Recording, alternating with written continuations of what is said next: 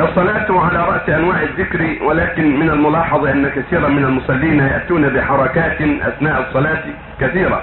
فما هو حد الحركة التي تبطل الصلاة؟ يجب على المؤمن السكون في الصلاة. الرسول قال اسكنوا في الصلاة. والله يقول قد أفلح المؤمنون الذين هم في صلاتهم خاشعون. فالواجب على المصلي السكون في الصلاة والخشوع فيها وعدم الحركة الكثيرة التي تبطلها وتجعله كأنه لا يصلي. فالشيء القليل يعفى عنه أما إذا كثرت الحركات وتوالت فإنها تبطل الصلاة عند أهل العلم جميعا. فالواجب الحذر.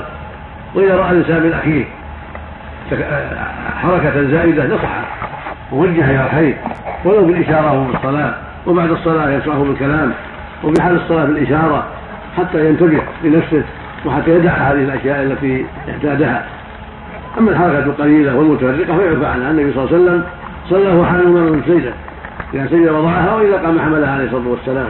وفتح الباب لعائشة وتقدم في صلاة الكسوف وتقدمت الصفوف وحتى تناول عنقودا لما عرض له الجنة فلم يقدر له أنه يأخذه. ولما عرض عليه النار تأخر وتأخرت الصفوف. فالشيء القليل الذي يعرض الإنسان عنه. لكن كثيرة إذا توالت تبطل الصلاة وليس لها حد. حدها بعضهم بثلاث حركات ولكن هذا لا حصل إنما حدها الكثرة إذا كثرت عرفا وتوالت أبطلت. وإذا تفرقت لا تبطل نعم. الحركة في الصلاة. كلها في في الركوع ولا في السجود ولا في القيام. ما لها ما لها حد